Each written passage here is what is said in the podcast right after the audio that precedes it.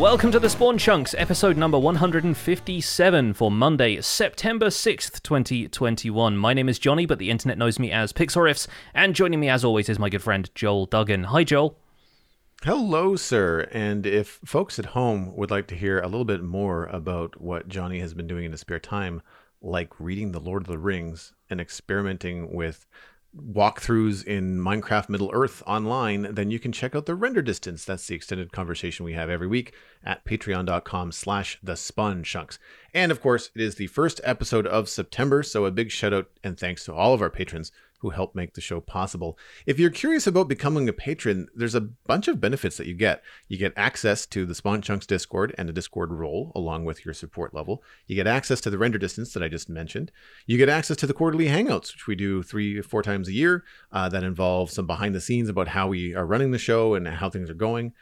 There's a website or podcast audio credit, depending on your support level. And of course, patrons have unlocked a bunch of public perks like the chunk mail dispenser we do once a month and the roundtable episodes we do once a month. Yeah, we are uh, currently working towards having a monthly Minecraft audio hangout, which is our, our next goal that I mention at the end of every show. And we are inching closer to that. We've had we've come along in like leaps and bounds from our support recently. So uh, yeah, once again, thank you to all of our patrons. Um, let's get into what we've been doing in Minecraft this week, Joel. What's new from the Citadel?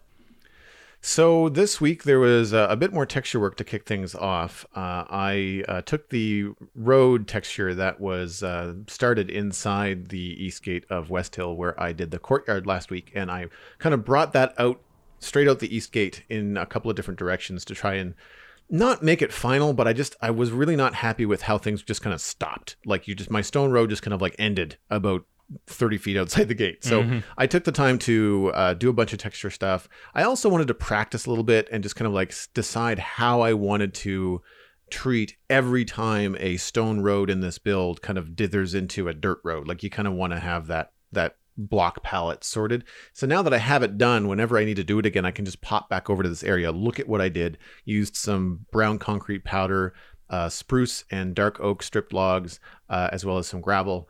And uh, there was one other block that I think we found very useful. Oh, um, oak oak logs, but with the bark on, we found very mm-hmm. handy uh, in that sort of situation. Added a custom tree, just some stuff to kind of guide your eye, guide the path of the player.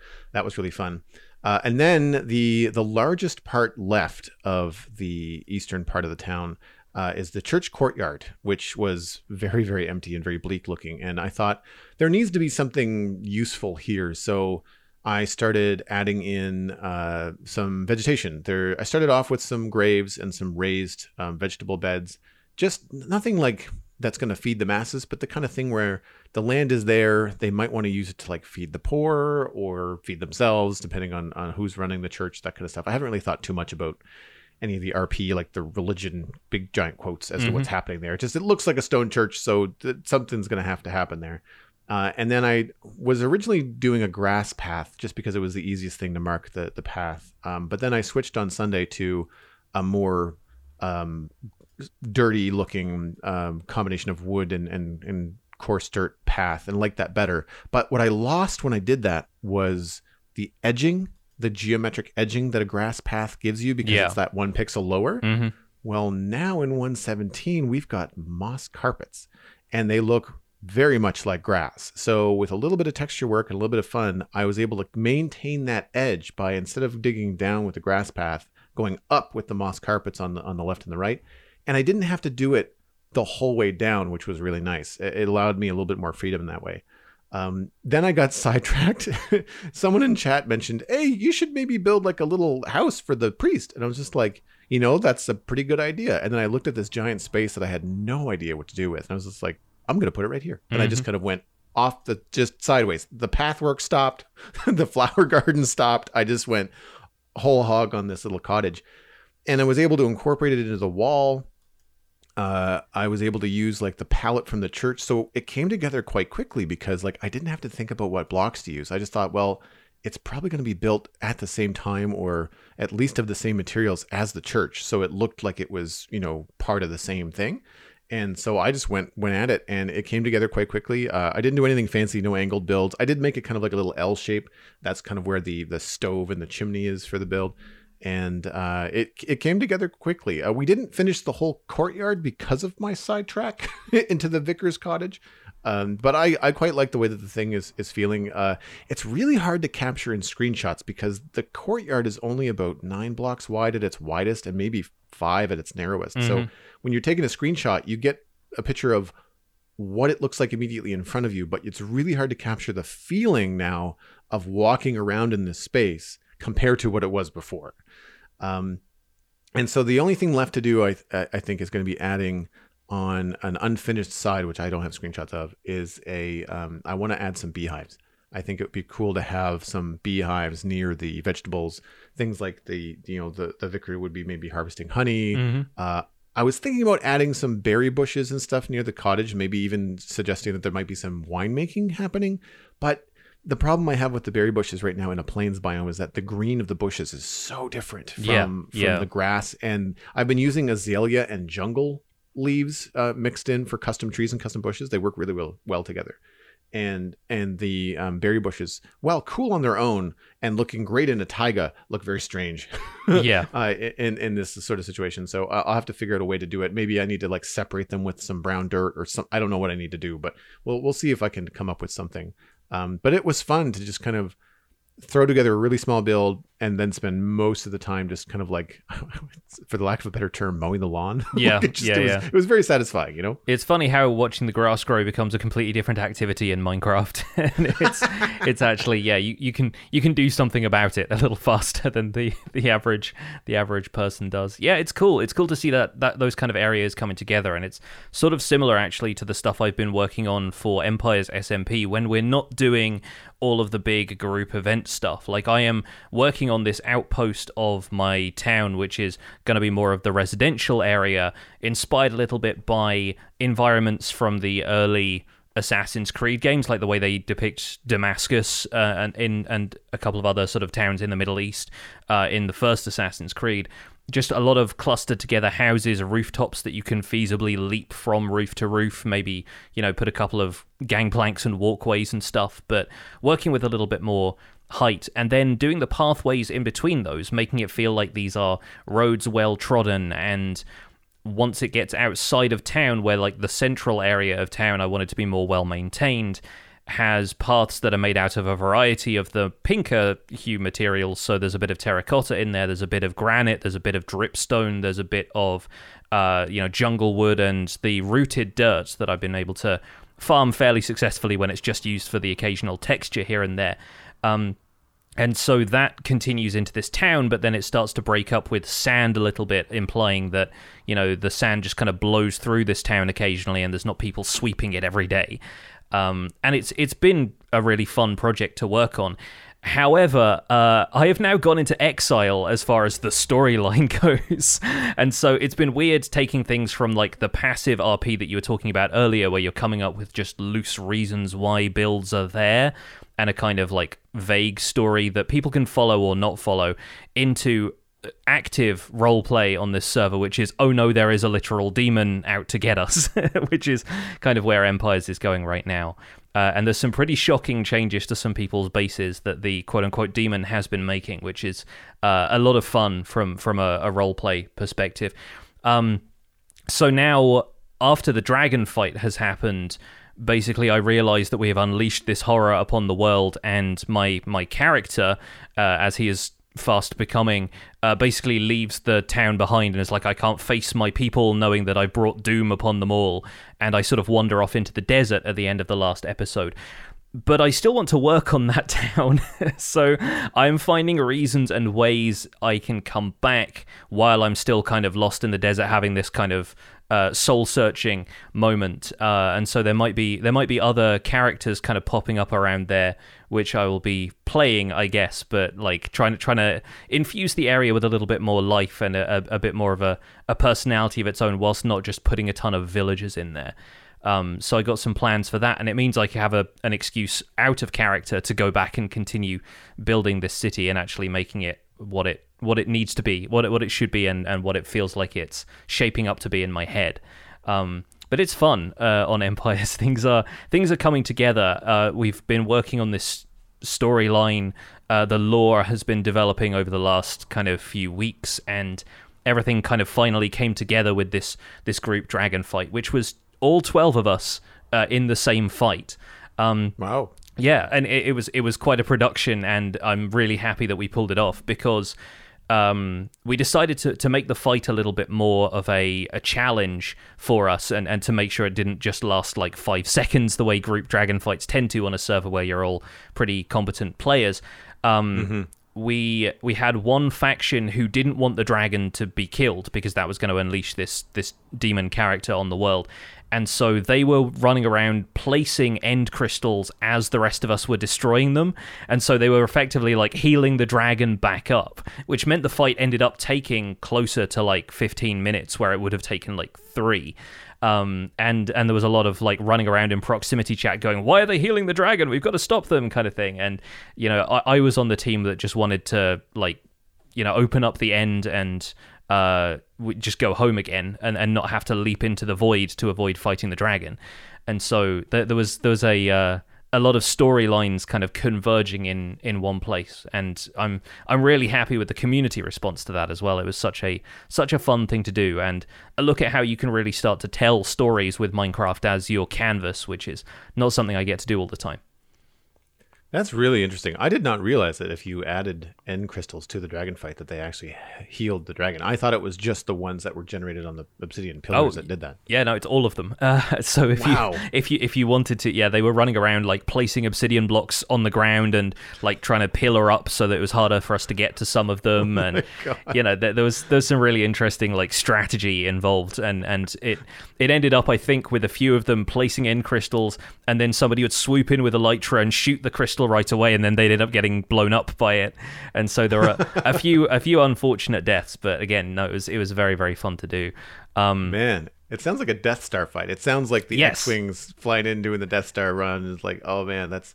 I can only imagine some people just running around. It's like, what's your job? Your job is to just stop the end crystals. We'll handle the dragon. You Mm-hmm. just stop those guys. And I just imagining somebody running around going, "Stop it! Stop it! Stop it! yeah, it's, it's what are you doing? Stop it!" it's pretty much what it was. There is a shot uh, that I don't think I, I included like in the way I I saw it when I was putting together the replay mod footage from this, but the way everyone's been building up their characters, a lot of them have like custom skins, custom like you know weapons and armor and stuff now. They've been going all out with designing stuff that fits their empires and it's also colorful and so well put mm, together mm. that there's a shot where all of us kind of gather on one of the outer kind of reaches of the end island before we all start running in and and the dragon fight kicks off. It looks like the avengers being put together like it's like this team of like fantasy superheroes all with these different colors and characters and everyone looks so distinct and interesting and like yeah hats off to everybody else who's playing on the empire server right now. Those guys are absolutely killing it and it's it's a a delight to work with them on stuff like this when when we can all get together and amazingly we managed to coordinate a dragon fight with all 12 of us which was which was kind of wild Yeah. but but it happened um in slightly less hectic news, uh, I'm now farming moss on the Hardcore Survival Guide, um, and I put together a moss farm of my own design, which I was very pleased with in the end. Even though you know I instantly had people telling me how this or that could have been done more efficiently, I'm mostly using it for m- moss for building blocks um, because I plan on using a fair amount of it in builds around the village that I'm I've, I've kind of based in, um, and you know there's hobbit holes springing up there again. My my interest in Lord of the Rings kind of comes back into play there, but um, I, I've got a few other builds that I want to use a significant amount of moss for, and uh, it just farming up a double chest of it took about half an hour with this design. So you know even an inefficient moss farm is pretty powerful, and I'm not you know converting the blocks or the off offshoots of it, all of the moss carpet and seeds and azalea and everything. I'm not worrying about converting that back into bone meal because I built this right next to my general mob farm, which gives me a ton of bone meal just from AFKing there and skeletons dying. So I ended up just making a manually loaded and you know a moss farm that could run for maybe an hour before it goes through all of the bone meal. But at the end of that hour, you'll have several double stacks of the stuff that you uh, double chests of the stuff that you need. Um, so yeah, I was I was quite happy with this. It turned into a fairly compact moss farm design, something that I could throw together in a day instead of spending multiple gameplay sessions on it. And uh, aside from a little bit of design processing creative, where I had to struggle a little bit with the redstone, um, it, it turned out pretty well in the end. It's always really satisfying when you come up with your own version of a redstone farm, or, Yeah. or especially when it's. I find especially when it's something that has such a high yield, like. It takes a while to sort things out, but then when you get a moss farm going, like it's it's just fun to Yeah. see that amount of stuff coming to you. You're like, yes, Mm-hmm. give, look at what I have created. Yeah. Um, I found uh, re- recently just doing all the, the grass work on the Citadel that um, still I use uh, green concrete powder along with moss Yeah. because it gives you now three different grass colors depending on what biome you're in, and and you can put grass and things on moss. So it, it and flowers and everything that you can plant on grass, you can plant on moss, Mhm. and it just gives you so many more options. Like those dirt sides of blocks when you see them be- behind bush blocks and or leaf blocks, and when you want to hide the, the some things like moss is just really really versatile. It's it's not something you're gonna necessarily. Well, I say not. Some people will, but like I, I don't think you're necessarily going to build like huge things out of moss. But having it speckled just about everywhere makes a massive difference. It's really understated how how useful it is. I think. Yeah, it's one of the things I've been doing. I, I've been mixing green concrete into some of the flower beds that I have around my desert city on Empires, and like it, it works really well when the your other alternative is having the grass color in deserts, which is that kind of like muddy, like brownish Right, green yeah, that you get. And so, while obviously some of the vegetation that grows up there, if I want to go grass or ferns or anything that's you know very dependent on biome color, um, you don't get you, you get a little bit of a contrast there and it's noticeable but then of course all of the stuff that comes along with moss like azalea and azalea leaves and the flowering variants and everything like that you know works perfectly if you want something to look a little bit more lush in this out of place environment. So yeah it, it ends up working really well. And even building the moss farm in a desert biome like i did on my hardcore world yeah you the the green of it really pops and it's uh, it's it's very very nice to have. So hopefully putting some of that to good use in future. Not quite sure exactly where all of it is going to go but it also means kind of like an azalea farm as well. So not just getting the saplings from farming the trees themselves i'm getting them from yeah building up a, a stockpile of them from this farm. And then i can just go through with some more bone meal grow all of those get all the rooted dirt get all the oak wood and uh, it's going to make for some pretty good tree farming opportunities as well And azalea trees are great for kind of springboarding any kind of custom tree you want to build too, because uh, I had to farm some azalea leaves because I was I had lots of saplings, of course, from my moss farm, but I don't have a lot of azalea built up in terms of just chopping down the trees.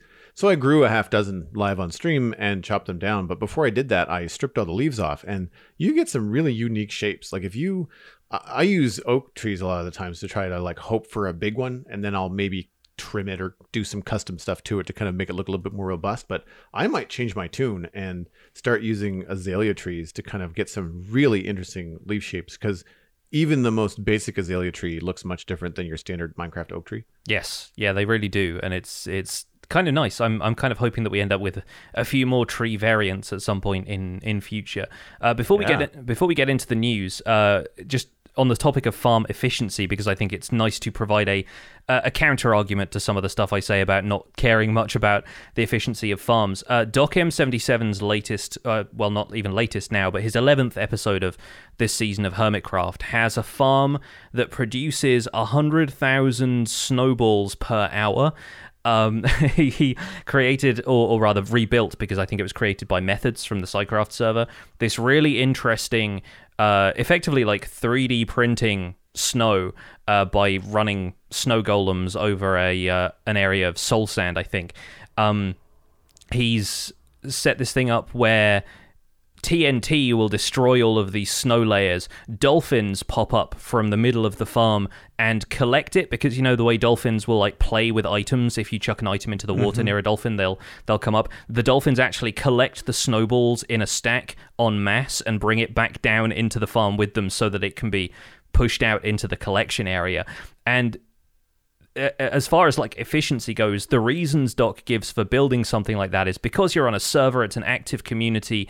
You don't want to spend all of your time AFKing at farms. You also have to take like lag into consideration as well. You want to be able to produce as many items as possible at once so you never have to think about it again. And obviously, with snowballs, it's a bit different because they stack to 16. So, if you're producing that many items, the amount of stacks of items you're producing is actually much higher. And you end up with like lag issues from entities just being present on the server. But uh, yeah, the, the, the justification there, and one that I probably need to give some more consideration to when I'm building my own farms, is efficiency is good in terms of how much time it saves you and how much you can avoid inconveniencing other people right like if you if you end up running a farm that's super intensive for an entire day then nobody else on the server is going to be able to get anything done so i think it's kind of nice to appreciate the other angle of uh, efficiency in these things and that's probably why people preach it so heavily in my comments section Right. Yeah. Looks cool, and you only have to turn it on for 15 minutes as opposed exactly. to the, the whole day. Yeah. Yeah. No, that makes sense. Exactly. Right. Uh, let's move on into the news, though, because we have some very exciting news this week. First of all, before we get into Experimental Snapshot 6, Minecraft Live is back. Announced via the video on Minecraft.net uh, and the video uh, embedded on YouTube, um, Minecraft Live is going to be broadcast on October 16th at noon Eastern Time. Uh, that's 9 a.m. Pacific Time, 1 p.m. for Joel, 5 p.m. for me. Adjust for your time zone accordingly. The event promises in depth interviews, future update reveals, and another mob vote. Uh, once again, more information about that is on the Minecraft.net article, but We'll obviously be waiting for a little bit more news to come out about what the mob vote is going to be, and any further details of the event are probably coming a bit later. That's just them announcing that it's going to be happening October 16th. Save the date. Aside from that, though, once again, Java Edition at 1.18 Experimental Snapshot 6 has arrived. Uh, once again, the changelog is from the same blog post as usual, and it's comparing Experimental Snapshot 6 to Snapshot 5 tweaked placement of the new mountain biomes so they match the mountain terrain and temperature better, grove and snowy slopes are less likely to generate on mountain peaks. In cold climates, grove and snowy slopes tend to start much lower down, while in temperate and hot climates they tend to start higher up. Tweaked biome placement to reduce the risk of cold microbiomes, such as a small splotch of snowy tundra in the middle of a forest, quote unquote, bird poop microbiomes. They can still happen, but just not as often.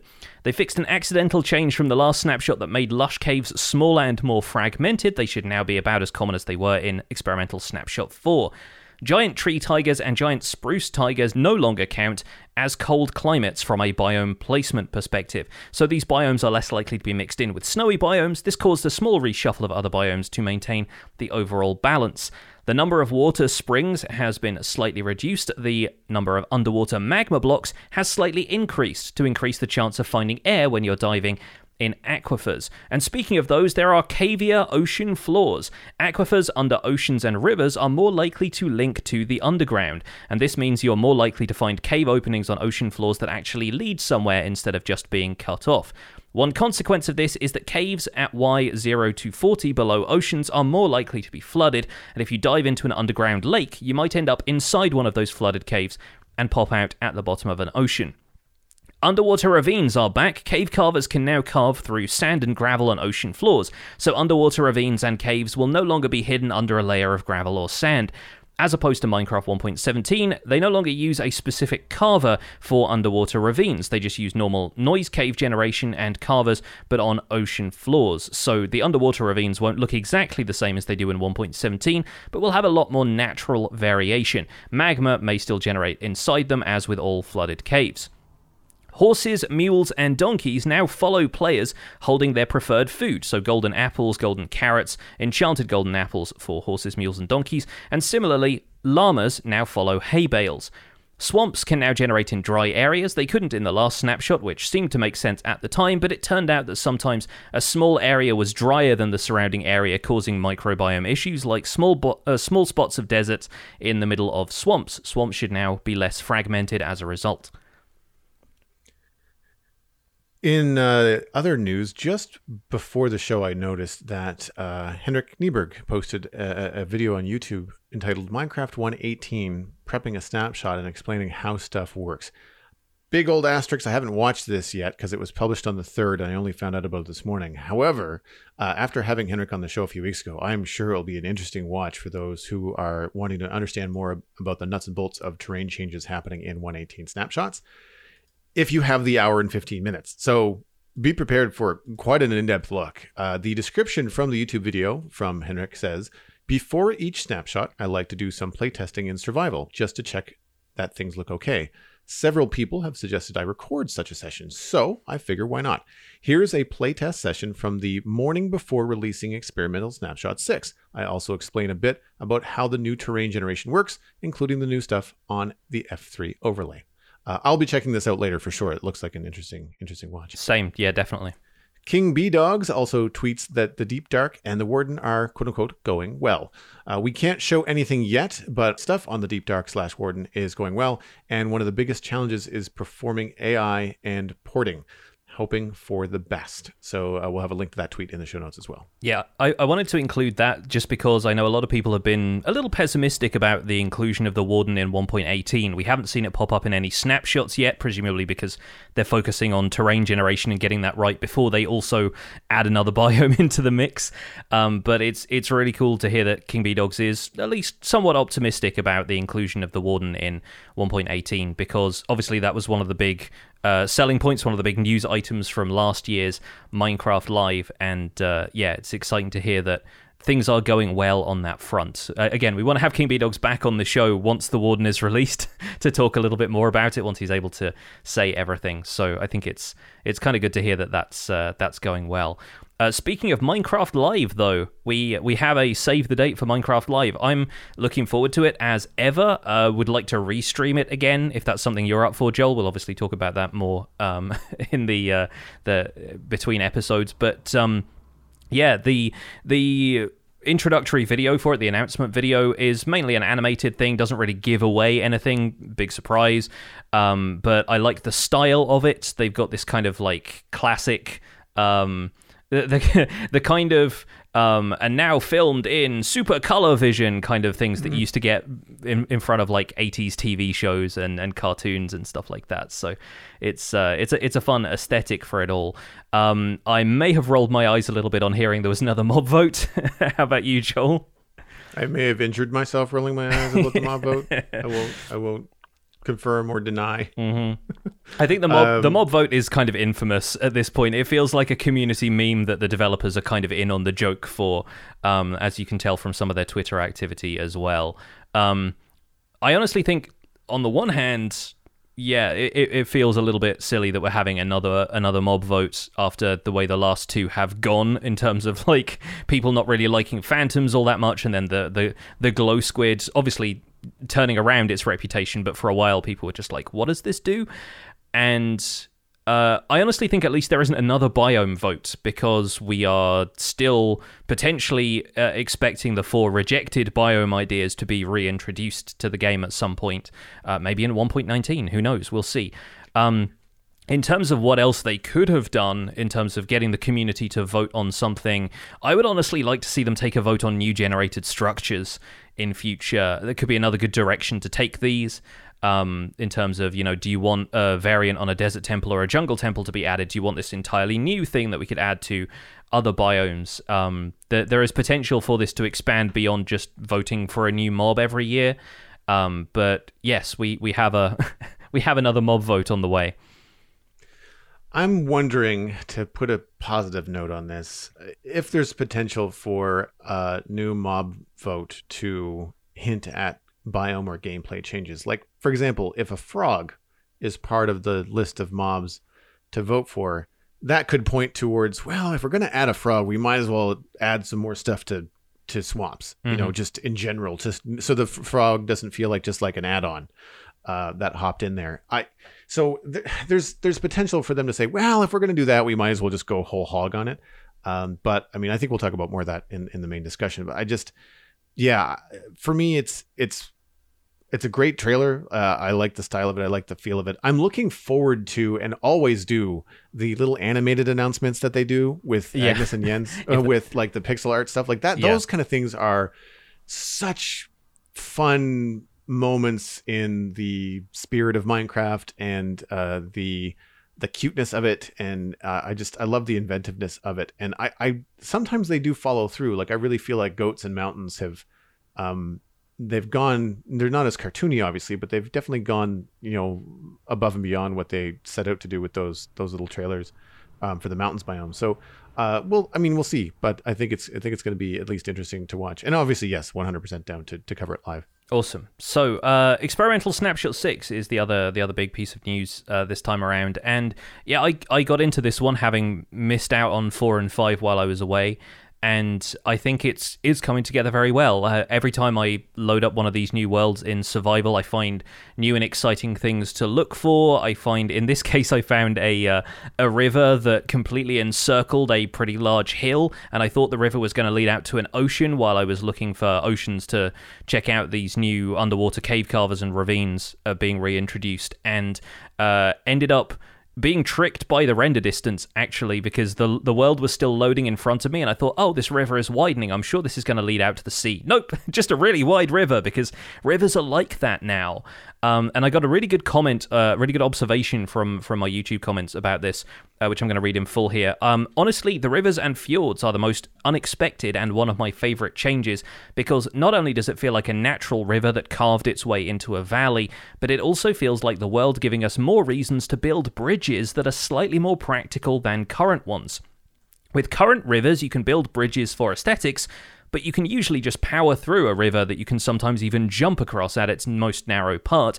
And now, with the new river generation, bridges are not only aesthetic but also very functional in early to mid game. And I thought this was a really interesting comment because, yeah, we talk about building bridges. Like I've built one on Empires recently. You've talked about bridges that you built over various kind of rivers and things. But a lot of the time, the rivers don't really amount to much more than streams. And and like the commenter says here you can you can just jump over them or you know you jump halfway across and swim a couple of blocks and you're out on the other side. Whereas now rivers actually feel a bit more of, of an obstacle and a difficulty to cross like they would in the real world. Once again, going back to our discussion last week about the realism of Minecraft, it's not necessarily a huge struggle for the player to cross a river in Minecraft, but it at least evokes that familiar feeling of we should have a bridge here, otherwise, we'll just have to keep getting our feet wet every time we want to go to that island over there.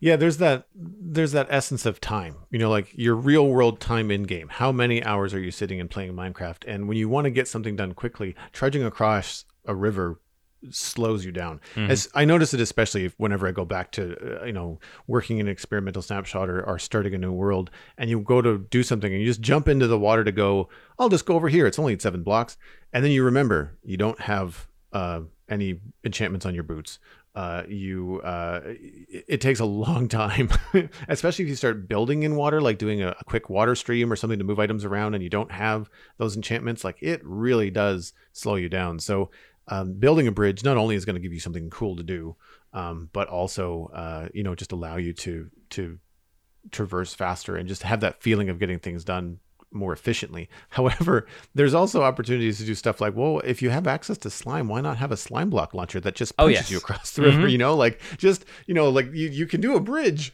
Or you can be like Super Dave and just be like, yeah, and, and, go across the river. So there's lots of potential there. Uh, uh, I, I've no, I didn't, I don't have a lot to say about the snapshots. Uh, one thing I've noticed in terms of the notes and the tones of them is that they fe- feel like they're getting more granular. Yeah, there's less broad strokes.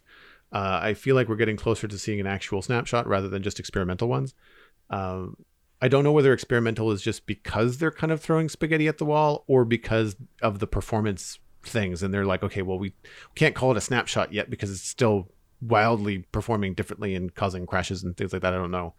Um, I I'm hoping that that we're going to start seeing some snapshots because I mean, like Minecraft Live is around the corner, but we're also getting really close to the release date. Like we're only talking f- three to four months, yeah, before they want to read this, release this, right? So like, I'm hoping to see uh, some more finite process and things that we can report on because like i know that we are talking about the experimental snapshots but everything they do is kind of up in the air when the with the word experimental in the front of it like i mean everything yes. is subject to change so it'd be nice to have some solid things to plan for because as i'm getting into builds and, and thinking like, well, I'm I'm coming up on a year on the the West Hill build on the Citadel, which is mind-boggling to think about. But as I want to expand and do other things, I'm thinking about what do I want to build when the the snapshot comes out, and I want to plan for that. I can't plan for it just yet because I don't know what things are happening. So Yeah. there there is a thirst for in of knowledge for me to to know what is finite. Um, not to rush the process. I think it's you know obviously important that they're taking the time. But um, Yeah. the other thing that I noticed about about the snapshot was the focus on underwater stuff. Yeah. Uh, I'm not sure how I feel about a lot of caves being flooded from zero to forty. I I I don't know if I really want to have to deal with having to go underwater all the time when I go underground. Uh, see, Um, in my experience, it's just under oceans. I think the the changelog is a bit more specific about that. It says, um, you know, the cave carvers now carve through sand and gravel under ocean floors. Um, the caves under ocean floors actually lead somewhere instead of being cut off. One consequence of this is that caves at Y0 to 40 below oceans are more likely to be flooded. Now, the below oceans there isn't emphasized in the article, but in my experience playing around in the snapshot, that does seem to be pretty accurate. So I don't Cool. think you're going to find aquifers everywhere else, but oceans, it is more characteristic of them. And I think in some of Henrik's uh, screenshots, that he posted on Twitter this week, you get to see a little bit more of that in action. So there is a kind of side, like a, a, a cross section, a slice of the terrain that is being shown with a lot of caves underneath an ocean uh, in layers, which are all flooded, but then the ones to either side are not. Um, and so hopefully that should be the case that you're not going to see flooded caves everywhere, just underneath oceans, where the water would naturally find its level point below, you know, the the ocean itself. So yeah, I, th- I think it it makes a little bit more sense for for things to to be flooded underneath oceans, but not everywhere else. Jumbo Sale, one of our lovely moderators in the uh, Discord chat, mentioned that uh, Henrik mentioned more about aquifers in his video that we just mentioned. Uh, there's a quote unquote near water variable, so only caves below oceans are flooded, and those not near water will be uh, won't be flooded. So that's cool to know. I, again, thanks thanks for the heads up on that from the uh, from the Henrik video. Yes, yet another reason I need to watch Henrik's video about this. Uh, Going back briefly to what you said about the difference between these being experimental snapshots and the regular snapshot development cycle that we are used to, I think one noteworthy thing about these experimental snapshots is they aren't compatible with each other. You know, you can't bring a world forward from one into the next. It always gives you the warning that these aren't compatible because they were created in a previous version. And I think the re- the the goal for the regular snapshot development cycle is that you can bring a world forward each time, right? So I, I have a feeling that we'll start to see in the experimental snapshot cycle once they get the terrain aspect as nailed down as it's going to be, uh, pending maybe a few tweaks in future. That's when they can kick off the. You can keep a world through all of these snapshots and keep rolling it forward. Uh, that is certainly my hope, at least, because otherwise, um, yeah, it, it's a little bit tricky to test things long term in these snapshot worlds if you can't stick with a persistent world. And even when we started the experimental snapshot cycle, you were saying, you know, I'm hoping that we'll be able to bring them forward eventually because, you know, you can only get in there for one stream's worth of material before there's another one coming out the following week. Right. Yeah. Moving on into email this week. If you'd like to email the show, you can send a message to spawnchunkmail at gmail.com. Uh, that's the only email address that we check, so please use that one. From Frontrunner Jake, a landscape artist in our Discord, Ores and Alloys. Jonny and Joel, I have been listening to the podcast since the beginning of summer, and I loved every minute of it. Thank you for creating such an amazing podcast. Well, thanks very much, Jake. My question to you is Do you think Mojang should add more metal, ores, and alloys? I love playing with engineering based mods, immersive engineering, immersive railroading, Tinker's Construct, etc. Many of these types of mods add more metal, ores, and more common alloys that are used in the real world. With the addition of copper to the Caves and Cliffs update, what do you guys think about the idea of adding steel, brass, bronze, and other commonly found and used metals throughout the world? Thanks again for producing such a wonderful podcast. I look forward to listening to it every week. Front runner Jake was run over by a railway train while trying to stop it. That's it's not a death message we're used to.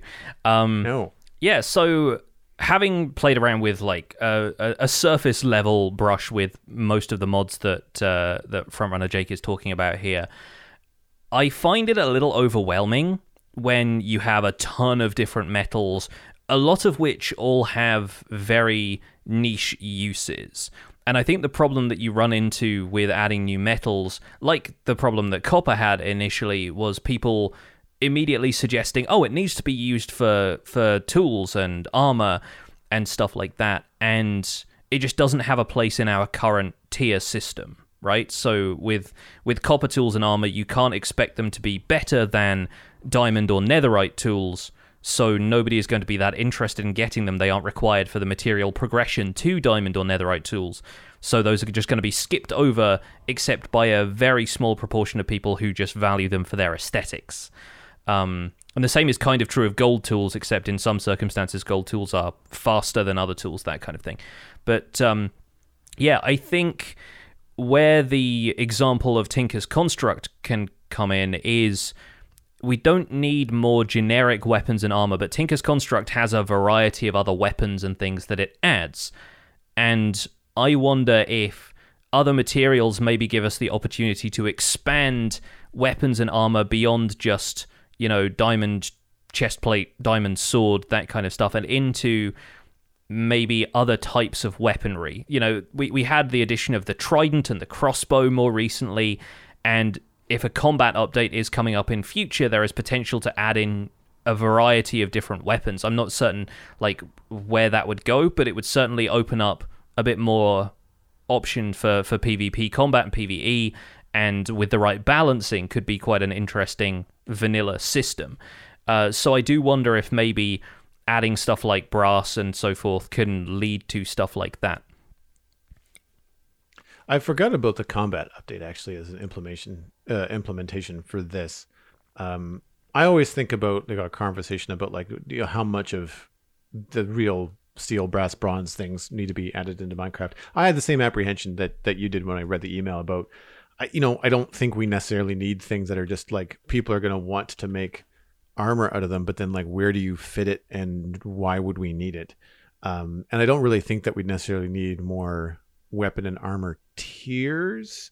But I, when I wrote that down in the notes, I was thinking more about like swords, shields, you know, armor, that kind of thing. I didn't think uh, about other kinds of weapons because I'm not familiar with Tinker's Construct. So um, that kind of stuff I think would be interesting. I'd like to be able to change the way something looks or you know give give it some more fantasy feel and I, I, think it goes along especially with like say what you're doing on on empires you know like being able to make a wizard staff you know yeah. um, and like a projectile weapon instead of a bow and arrow if you want to use uh i don't know like uh, make a wooden um, wizard staff you can have a couple of different tiers of it wood metal you know some other kind of made up magical thing amethyst staff whatever um, gives you an opportunity to do something that's not um, we'll say not as violent you know like mm-hmm. shooting i mean we're shooting zombies and skeletons but we're shooting them with arrows uh, and if you wanted to have something a little bit more passive, like zapping them with an energy ball, would be you know a little bit less less violent. Mm-hmm. Um, also also more fun. Um, I, I like I would love to have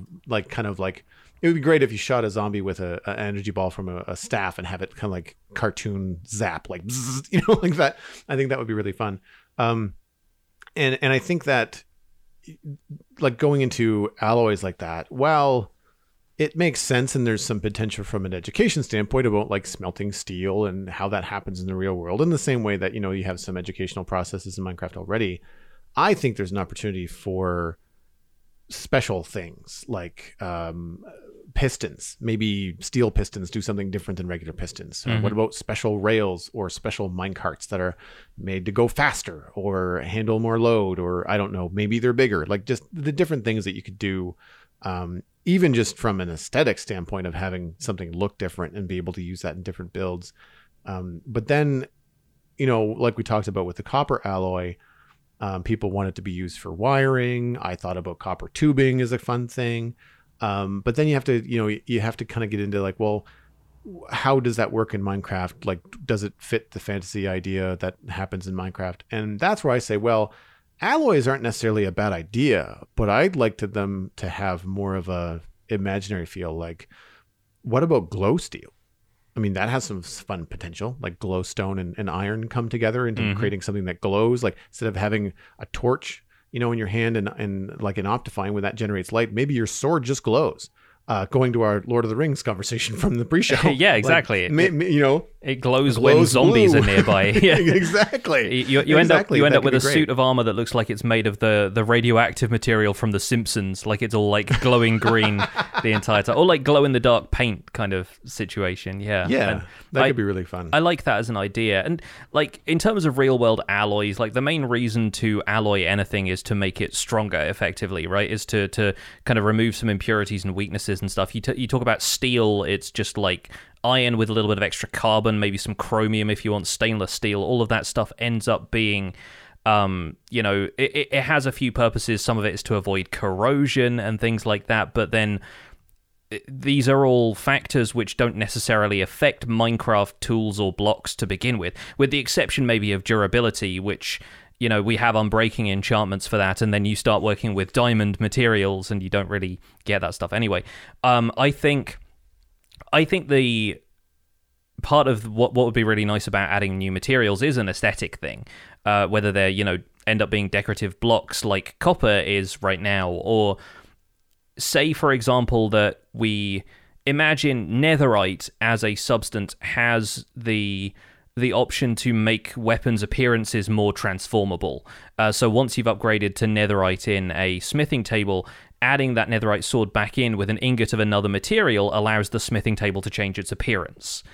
And then Yeah. you end up with, you know, you can turn your netherite sword into like a steel falchion or, you know, something like a, a cutlass or something like that if you add some copper to it or something maybe a little bit more aesthetic. And again, allows a few more textures to creep into the game, allows people to feel a little bit more of a sense of ownership, adds a role play to just having the same sword as everybody else functionally, but a different looking sword uh, aesthetically. I, I think it'd be more fun to implement a system like that than it would be to just add in. You know, now you can make a tin sword or something. Like I, I don't see that many people using stuff like that in terms of a material progression at all. It just adds more skippable materials at that stage. What do you think we talk about the uh, potential of Minecraft Live? Yeah, let's do it. Uh, it seemed like the thing to do, at least now that it has just recently been announced. So I figured, yeah, we could talk about what we know, which is very little, uh, but what we can take an educated guess at in terms of both what the mob vote is going to bring and potential themes for the next major update, which would be Minecraft 1.19. Remember, Caves and Cliffs Part 2 is going to be version number 1.18 on both Java and Bedrock, I believe, now, since Bedrock is uh, caught up to Java in terms of version numbering. Um, so let's start with the mob vote because I feel like this is the discussion that we'll probably talk about for five minutes and then throw in the garbage, right?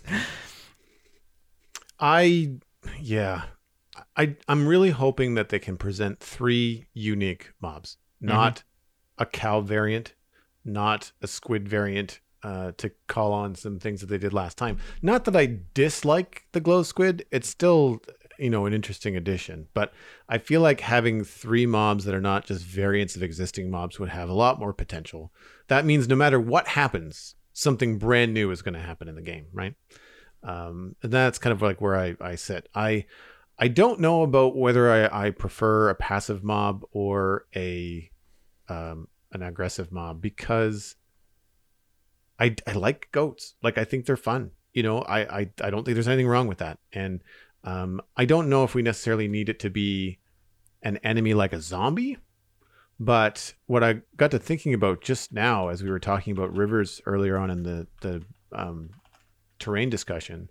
What if something dangerous was in the rivers? Like what if it's a, a crocodile or Oh, uh, or or something or something or something fantastical? Like maybe it's nothing that we've seen in Minecraft before. I don't know. Um, because if you want a, reason to not just be able to jump in every river that you see and walk across it, like you know you don't care, that could be another reason to build a bridge or a player launcher or something, right? So Mhm. that that could be kind of fun.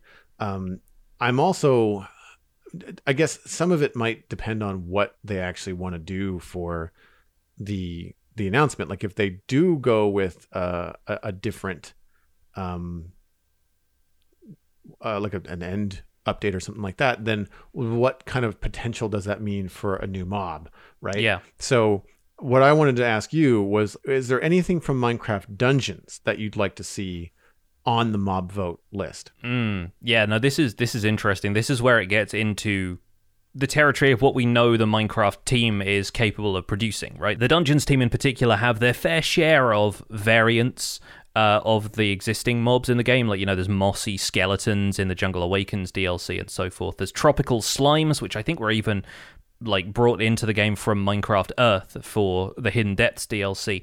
But then you've got things like Illager wind callers, who are from Howling Peaks, and they manipulate the wind. They can stir up a whirlwind that kind of knocks you up into the air for a few minutes. They're kind of the, the wind counterpart of the Iceologer, which was rejected from last year's uh, mob vote. Um, there are woolly cows and stuff like that in the the um, the Howling Peaks DLC as well. There are Mountaineers, who are a variant of Illager that have a pickaxe and like warmer clothes, which could work well if they wanted to incorporate those into the new mountain biomes to give those uh, a, something a bit different. Maybe a mob that can run over powdered snow to attack you, but when you run to meet it, you're tricked into running over powder snow uh, in the heat of battle and you end up falling through. Um, so there's there's potential for stuff like that. Um, I think perhaps some of the more interesting unique mobs uh, come from uh, things like Jungle Awakens has whisperers, which are effectively living plants that call vines up around you to block your way. Um, and, and they are sort of a reskin of Geomancer Illagers from the base game, but they they have a very different aesthetic to them. They're they're like yeah, vine creatures basically, which could make an interesting addition to jungles, as if jungles weren't hard enough to navigate in the first place. So and aside from the obvious, like the redstone golem would be fantastic as a mini boss that you could either summon like the wither or maybe encounter in uh, deeper caverns.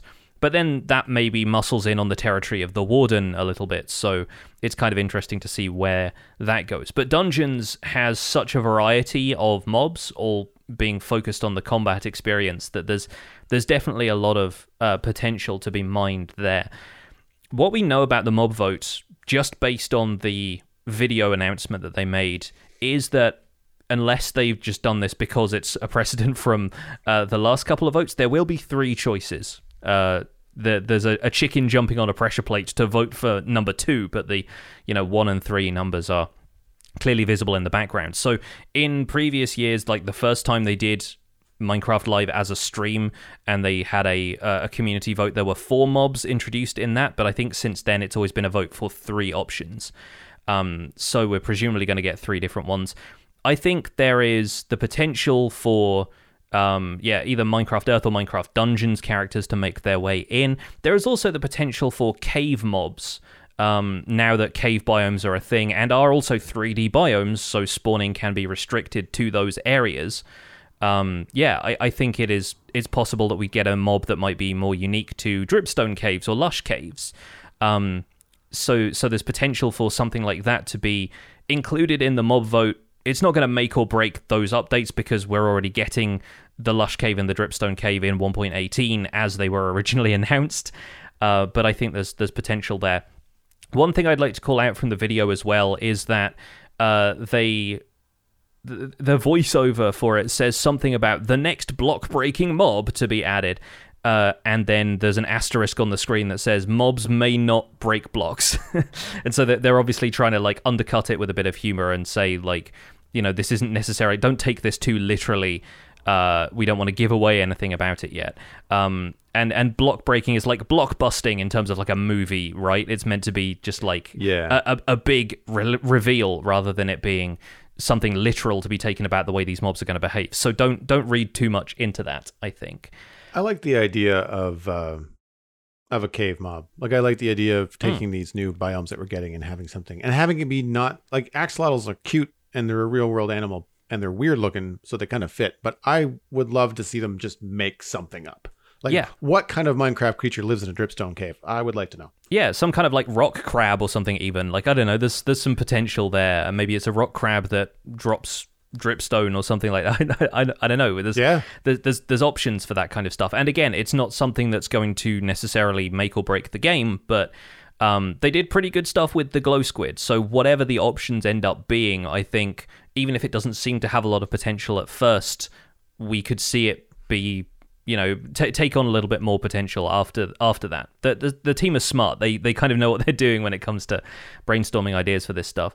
Um, I was thinking, based on what we already have in the world, it could also be fun to have some mobs that are linked to some of the newer resources. So people have been asking for copper golems for a while, mainly I think because they wanted a good way to farm copper. Um, but now we seem to have a bit more solid mechanics regarding that and the drowned. Uh, copper golems could still be an option, but maybe they have a little bit of a different utility. Uh, maybe they can be they can take simple instructions and maybe like move items from place to place for you or something like that. Um, you know, there's potential for amethyst fairies or something like that, or maybe some kind of mossy swamp thing creature, which now that I think about it is a little bit more like the Whisperer from uh, from Minecraft Dungeons. So th- there's there's potential for some of the newer resources to uh, you know expand in their relevance to Minecraft as a game overall, and maybe give people other options for farming those things when people aren't too keen on the automated farming process of a geode, but they also aren't keen on going there and fortuning stuff manually. If there is some kind of amethyst creature that also drops amethyst shards, that gives people a third option to explore if they want to, right? I, I really like that idea. Uh, I like the idea of because Minecraft is so material focused with all the different blocks that you get. I love the idea of a mob made up of those new materials. And, Mhm. and plus, it, it just could look so cool. Yeah. Yeah, absolutely. And uh, w- whether or not you'd want to sacrifice amethyst fairies en masse to get yourself some amethyst shards depends on how brutally you play Minecraft in general. what kind of bad mojo does that get you? I mean, r- exactly, right? You know, talk, talk about bad omen status effect. You'd probably get something even worse. Um, so let, let's move on to the the potential theme for the next Minecraft update because I'm sure you know Mojang has been thinking about a lot of this stuff for a while. They probably have various things up their sleeves.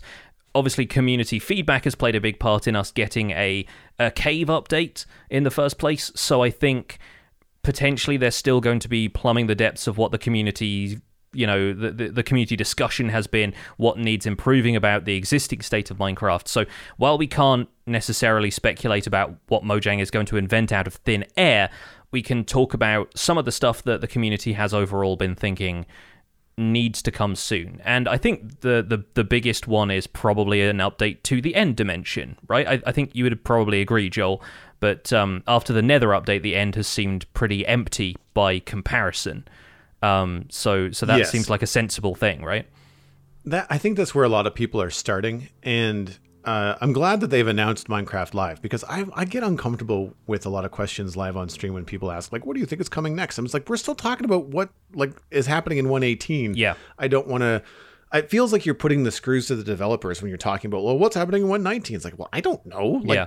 can they finish what they're working on first? But especially they- especially after a year where they've had to split an update in half to make sure that the team Right. isn't overworked, right? Yeah. Exactly. Well, and that that's where my hesitation. Like, sh- do I want an end update? Absolutely, of course I do. But that's where my hesitation of guessing that the end is coming next uh, comes in, and that is, I think it makes sense. I think that's probably the most popular. If I was to just anecdotally look at the player response, I would say that the an end update is probably the most asked for. However, my guess is that the next next update will be more subdued. If nothing else, just just to give the team a break and not actually attack something as monstrous as the end uh, for an update. That said, it does kind of teeter back and forth in my brain. I could be wrong. Now that they've done the Nether update, which was in my mind wildly successful, uh, it looks amazing. Uh, they're now looking at incredible terrain changes in 118. And by the time this next update is going to come out, 118 will be out, and all of the terrain changes will have been, if not finalized, at least worked through to the point where they have a process for it. And so rather than going into the end update with no tools, they would have a lot at their disposal as to what they can do with 3D biomes, with terrain generation, with the biome and terrain generation being separate. So I don't know if that makes an end update easier uh, or if just again the thought of overhauling an entire dimension is just an awful lot you know for the devs to go to go into that said with the end being so bleak as it is right now the blank slate could just energize the developers and they could be champing at the bit to get at it i don't know Yeah, no, totally. And I, I think the end update definitely has a lot of momentum behind it as an idea from from the community's point of view. Um, the last major update the end got was in 1.9, which is now eight updates ago. It's going to be nine by the time 1.18 rolls around. And there is a lot to say about this. Like, biomes technically exist in the end already, but all they do is decide how the terrain is shaped and whether chorus plants grow there or not. But now, like you say, if they're potentially going to add something similar to the end in terms of the terrain formation they've been applying to the overworld, the end landscape has the potential to produce some pretty wild terrain. Uh, think back to you know a, a, good handful of episodes ago now where somebody had a custom world set up that made the landscape in the end look enormous and mountainous and i think it may even have been like a, a side effect of one of the the early snapshots for caves and cliffs actually where you know there there are sort of enormous you know cliffs and overhangs and stuff added into the end islands which weren't intentional but were a really cool looking side effect and so with the majority of end terrain looking relatively flat just adjusting a couple of parameters like that makes a big difference. So the terrain changes wouldn't even necessarily need to be whole new rafts of flora and fauna and things like that to make the end feel a little bit more alive, just as a baseline. Um, you also have the look at how the end could develop aesthetically from the end DLC for Minecraft Dungeons, which is definitely a lot more than just a few endstone islands. It is a paradise if your idea of paradise is very alien. Uh, it introduces a few different concepts like a material that causes a void debuff that you know multiplies the amount of damage that you take and all of the void material kind of has that shimmery end portal quality to it there is you know the addition of purple grass and purple plants and these weird alien things that seem to grow in a way that doesn't that implies gravity doesn't work the same way there are trees hanging down from the sides of islands and there are plants that grow at geometric angles and you end up with uh, a new and interesting color palette for a Minecraft Dungeons level, but also a lot of ideas that you can take into regular Minecraft. There have been some community made mods that have done things similar, you know, Energetic Expansion being, I think, the main one recently, but there have definitely been some end updates in the past that have introduced a little bit more life, maybe more materials to the end as well. So it's, like you said, it's a blank canvas for a potential future update. And I think the only thing preventing Mojang from tackling that head on right away is the idea that once the end is redecorated, the end might feel more complete, the game in general might feel more complete, and it might be harder to decide a direction from there when looking at future updates. So it's a trump card, but it's a card that they might have to wait in order to play to get people more interested in it again. I know that we've seen uh, a tweet at some point from Kingbdogz about you know I'm glad that we didn't go with like glowing mushrooms in our in our cave update uh, because it seems like every game out there is is doing that right now and it's mm-hmm. nice that we're doing something different.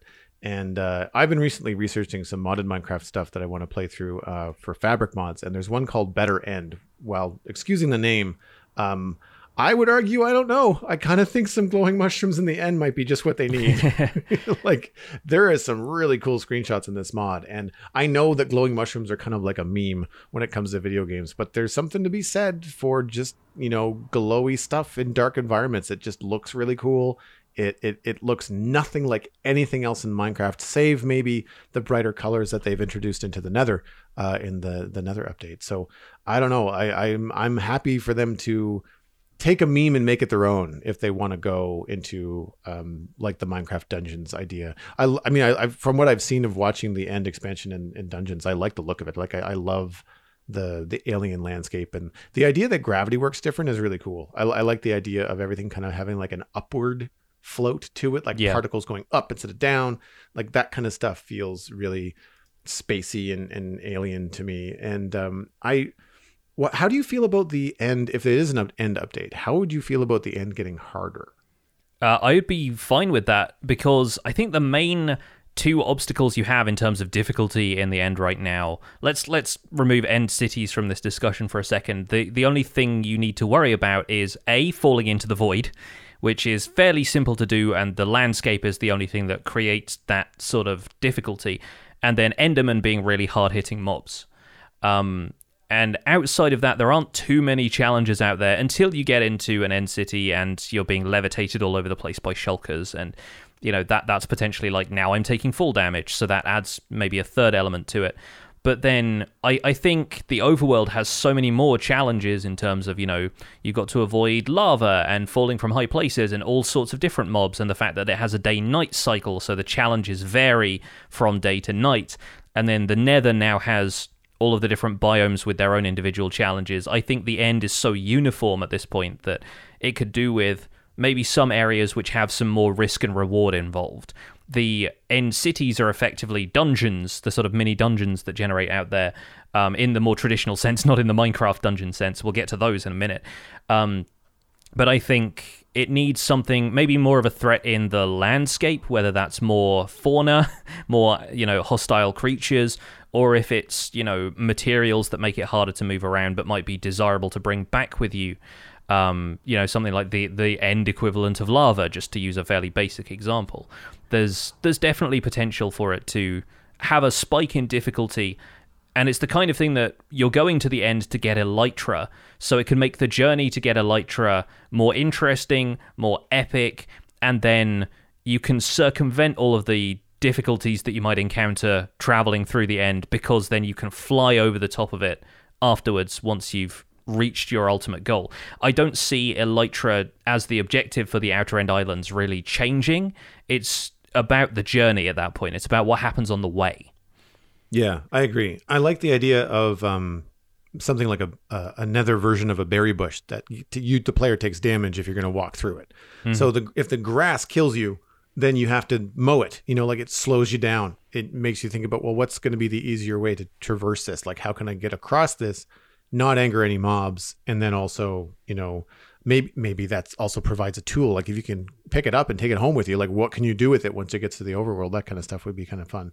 Uh, what um, what if any? I know that shulker shulkers have their projectile bullets, but in the end DLC, are there any other ranged mobs in like the Enderman variants? Yeah, the Enderman variant has uh, it's like a Blastling or something like that. They all end in ling, and I forget which is which now because I've only played it all the way through once. But yeah, there, there are a couple of different Enderman variants. There are there are ones that act like the spiders in Minecraft Dungeons do, where they'll kind of like web you from a distance and then they run at you and start wailing on you with their fists.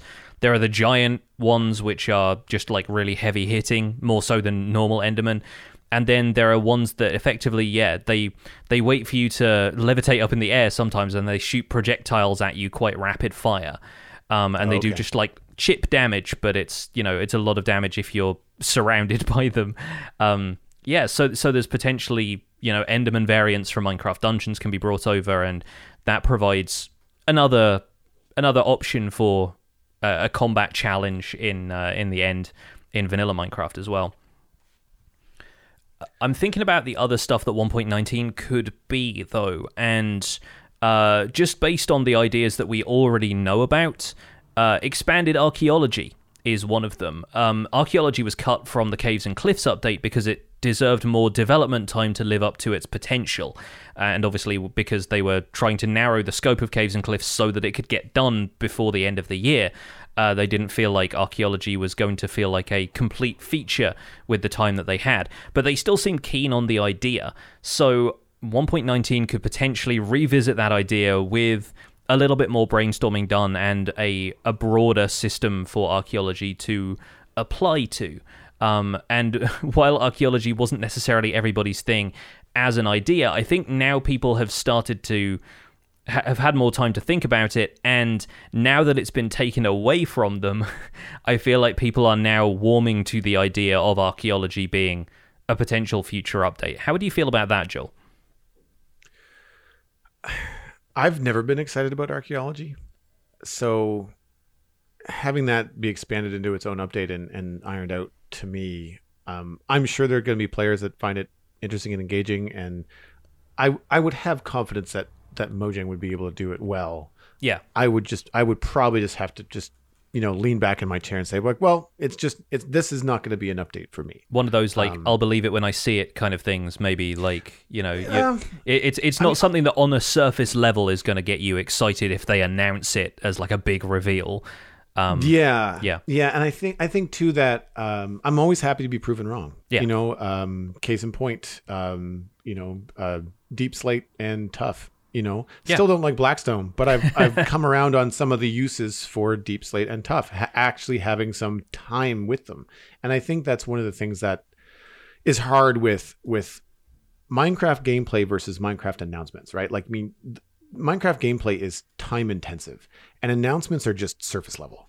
And I feel like until you get hands on, it's really difficult to kind of just look at something and, and form an opinion on it. Um, but there was just something off about what they presented with archaeology last year that it just didn't sit right with me. I thought this doesn't even feel like part of Minecraft. I don't know. I don't, and I, and I know that's a common thing. Like everything feels like a weird mod until it's actually part of the game for a year. Um, but yeah, like I just, I, it, archaeology is, is not on the list of things that excite me. Mm-hmm.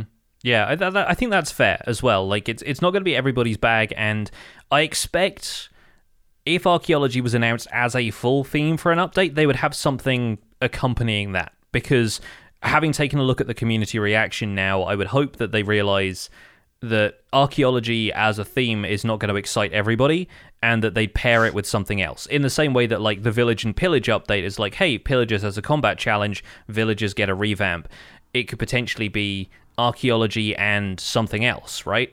Um so potentially the combat update we were talking about earlier have we, jeb has been trialing combat updates with the community before the focus switched to working on caves and cliffs. In fact I, I can't remember when the last one came out but it may even have been pre nether update. But there is potential for combat to be revisited and i know that's probably another region of the game that you don't really care much about but again that's potentially going to excite the people who aren't excited by an expansion of the story side of Minecraft, the lore and the the stuff that they were talking about archaeology potentially providing for players. Um, another potential uh, theme for this, or if not necessarily a theme, then something to include in this update is, of course, going to be the leftover biomes from the previous year's biome votes. We had desert, badlands, swamps, and savannas, all as the losers from the last biome votes, which Taiga and mountains respectively won. Um, but the ideas involved have been kept on the table for the future. Uh, taigas and mountains were just being updated first.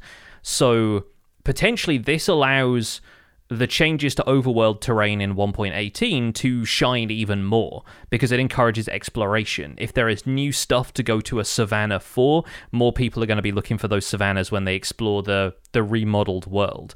And it is potentially an update that while obviously they had plans for each one, they had a mob for each one, they potentially had a, a tree or you know some other kind of thing like that for each one, and there, there were mechanics involved with those. It's still a relatively small scale thing compared to what they're attempting with caves and cliffs, which is expanding the underground, expanding the overworld, completely changing terrain, and adding cave biomes.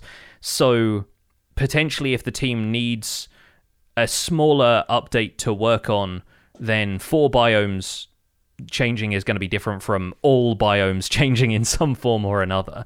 Uh, so potentially, that's going to bring back things like meerkats, chest boats, frogs in swamps, vultures in badlands, tumbleweed, a few of the other ideas that they, they were knocking around in those animated shorts for each of the uh, the biome votes. This is where my money is in terms of if I was to to bet, like this is where I think they're probably going to go. Uh, mainly because I, uh, you know, for all the things that you just mentioned, encouraging exploration, giving more reasons for players to check out this amazing new terrain that they're coming up with. But I also feel like with the new terrain, some biomes look a little bit lackluster now that the terrain is getting such an overhaul. Yeah, So you've got the terrain shape now feeling much more like a modern 2021 game. And then you've got the biome decoration in something like a desert or a savanna feeling pretty bleak. I mean, Shattered Savanna being a separate case, but like if you look at a desert, like there is not a lot going on. And I feel like if they added a few more um, things in terms of the vegetation, um, the activities that you can do there, uh, just enough to kind of add we'll say life you know to those to those environments. Desert might be a bad example but like anything that could could use uh, an overhaul uh, swamps another good one. I think that that could be a really good way to add in something that's achievable for the team that uh, is going to add more gameplay for most players you know Mhm. like i think there's a lot of people that would be just as as i'm not excited about an archaeology update a lot of people are just gonna be like i don't even really go to the end that much like i don't you know Yeah. they might they go there for the elytra and then that's it they're done like they just want to go and explore the overworld That's right part of the difficulty. I, I definitely know a couple of people who won't even go to the Nether, let alone like Mm-hmm. take the extra step beyond that. And I forget wh- where I heard the statistic or how accurate it was, but there's a certain proportion of players that just has never fought the Ender Dragon, and whether that's you know because they're younger and that's more of a challenge for them and they haven't got that far yet, or if they just decide that that part of the game is not for them. You know, to us as as like more long term survival players and needing shulker boxes and things like that, it always Yeah. feels a little bit of a, a a wild thing to say. But there's so many different levels of gameplay people get out of Minecraft. So an end update is always going to carry that risk of like we are potentially updating a dimension that maybe a quarter of the player base isn't going to see. Yeah. Yeah. So I like the idea of of the biome update. I think that would probably appeal to most players. I think it would also create a, a, a variety of things. So updating, say like maybe they don't just do one. Maybe they say, hey, we're going to update, you know, three of them or two of them, or like out of the ones that we have planned. Maybe we'll update things uh, in a different way. And here's where I, I want to reiterate something that I know I've mentioned on the show before, which is I am much more in favor of smaller, more frequent updates than waiting six months to a year for every massive change. Um, I I would be very curious to see if there is a hey, we're gonna overhaul, like maybe we're gonna update the swamp and the and the desert and the savannah, but instead of waiting until June or September of next year, you know, summer release of 2022 for these updates, because 118 is coming holiday, so you you wouldn't expect the next thing to come soon after that. Yeah. But if they were smaller updates, it's like what if April was deserts and June was savannah and you know September was um, swamps. You know, like just if, if that is the way that they went about it, I think that they would be generating near constant attention on the game.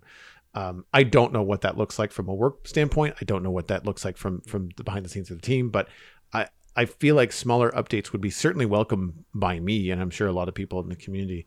Um, now, how much does that affect in terms of the time that allows for snapshots and playtesting and feedback? And so, like, I don't I don't know what those timelines look like, but uh, I like the idea of smaller, more frequent updates. And when I think about small updates, I'm using big air quotes here. I think about bees and how on the surface that was like, oh, cool, bees, they're cute. Honey, it's fun. It has a cool redstone properties. That was a big update. It really changed a lot about how Minecraft worked, but it didn't involve massive terrain changes. Like it didn't. It didn't. It's it swept gameplay, but not um, huge portions of the world. And so I'm wondering if if those smaller kind of updates might might go along um, with what they do next. Prowl in our live chat has mentioned that uh, he doesn't see Mojang doing uh, biome overhaul so soon after a major generation update because a lot of people are going to start new worlds with 1.18 and then feel like they need to start over again if new generation comes in 1.19. Um, uh, my counter argument to that is that Mojang still wants people to, you know, bring their old worlds forward into every update, and the trade off for that is obviously that you explore further afield. But I think 1.18 being so big, I doubt people will have been able to do a huge amount of exploring in their world, even in six months of pretty consistent gameplay and not still be able to just go to the next desert over and find the new desert update there. Like I don't feel like mm-hmm. people are going to maybe on like much more active public servers for example, but I, I still feel like those are the people who will be happy to just trim down areas of their world if it means a, a new style of desert generates there. I don't think we can count out stuff like that, and I don't think the team would let that kind of thinking get in their way if they felt like it was the right time to update some of that stuff because there are so many alternatives now, especially with some of the community tools that are out there. There are alternatives to just completely restarting your world. There is deleting chunks and regions. There is, you know, a variety of things, and and depending on what tools are available for Bedrock players, of course. But I think it is, it is not necessarily going to stand in their way to update something like that. The end is that's why the end is maybe like a safer bet because it's easy to reset the area outside of the central island where the dragon fight happens. Um, Yeah. But then again, like like I said, there's the trade off of the end being a less visited dimension overall. Um, before we uh, wrap things up here, I think one last potential strong theme for 1.19 that I've been thinking about, obviously for a while, is an update to both generated structures and or dungeons. Um, because the community sentiment I've seen around mob spawner dungeons now that we have a completely revamped underground is that they don't really fit anymore. They seem like a, a bit of a legacy thing, and the fact that they haven't been adjusted over the years has felt like a bit of, you know, they've been left behind by the more modern development of the game. While we've seen the developers acknowledge that dungeons aren't really a challenge anymore in the recent experimental snapshots, their response to that was to change the light level requirements for spawning and to make it configurable. And while that's a cool thing for creative map makers, it doesn't really make dungeons the challenge that they could potentially live up to. So people have been wondering if maybe dungeons are due for an update. Uh, minecarts is also another one. Shepard uh, was mentioning minecarts, and that's something that yeah they, they've they've wanted to overhaul the minecart system I think for a long time, but it depends what they can do to work that into a larger update. Considering that once again. I don't know how many people actively participate in using minecarts for travel and for anything other than maybe a bit of collection from redstone farms that they found tutorials for or whatnot. You know, there's um the the average player is not going to interact with that as much, um, and so it's it's trying to figure out which part of an update can uh, apply to everybody. But I feel like everybody goes looking for things like dungeons and generated structures, whether they're just exploring their world, they find it an easy opportunity to get loot from. Uh, there's you know items that you can't get any other places. So I'm still wondering if there is potential for desert temples and jungle temples to be updated and or expanded. Um, and there's precedent for updating legacy structures because they did that in the village and pillage update with villages, which no longer generate the way they used to. There are different houses and different materials for every biome and everything. Um, maybe going back to the comment I got on my YouTube video, naturally generated bridges could start to appear over some of these larger rivers. And there's also the potential to introduce new structures in other biomes, including the new mountains. So I think potentially uh, a structures and dungeons update feels like a big enough theme to announce while also having a very specific focus and not ending up with them biting off more than they can chew in terms of the development time. Would you be excited by that, Joel? Do you think a, a structures and dungeons update seems like it uh, would get you back into Minecraft for 1.19? I'm excited about it. I don't know how. I don't really use them now um, in terms of just like dungeons and and I mean I use them for spawners, but like I don't go looking for desert temples and things. But I think the issue with that is that I I did that when I first started playing Mhm. five six years ago.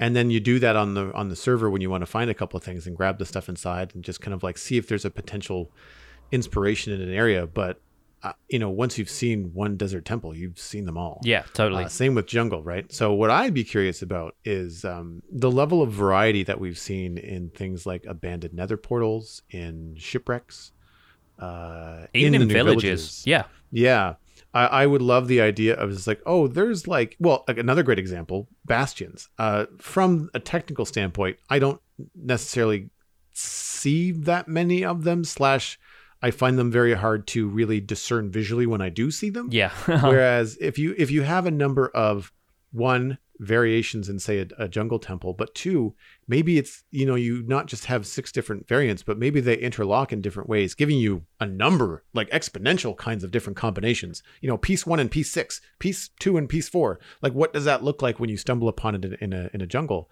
Uh, I think that could be really, really cool. And it would mean that when you find a jungle temple, you just, I mean, sure, after a while, you know, the traps and stuff like that inside are all kind of really easy to, to handle.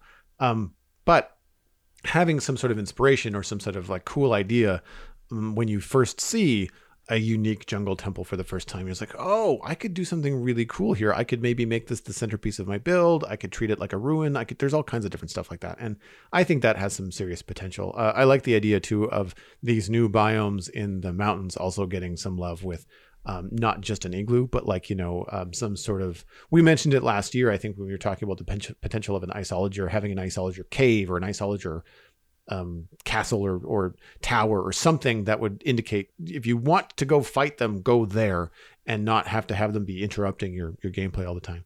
Um, so I think there's definitely potential for structures. It would it doesn't it wouldn't really affect me so much as an end game player, but you know, like I feel like there'd be lots of gameplay in it for a good chunk of the Minecraft community.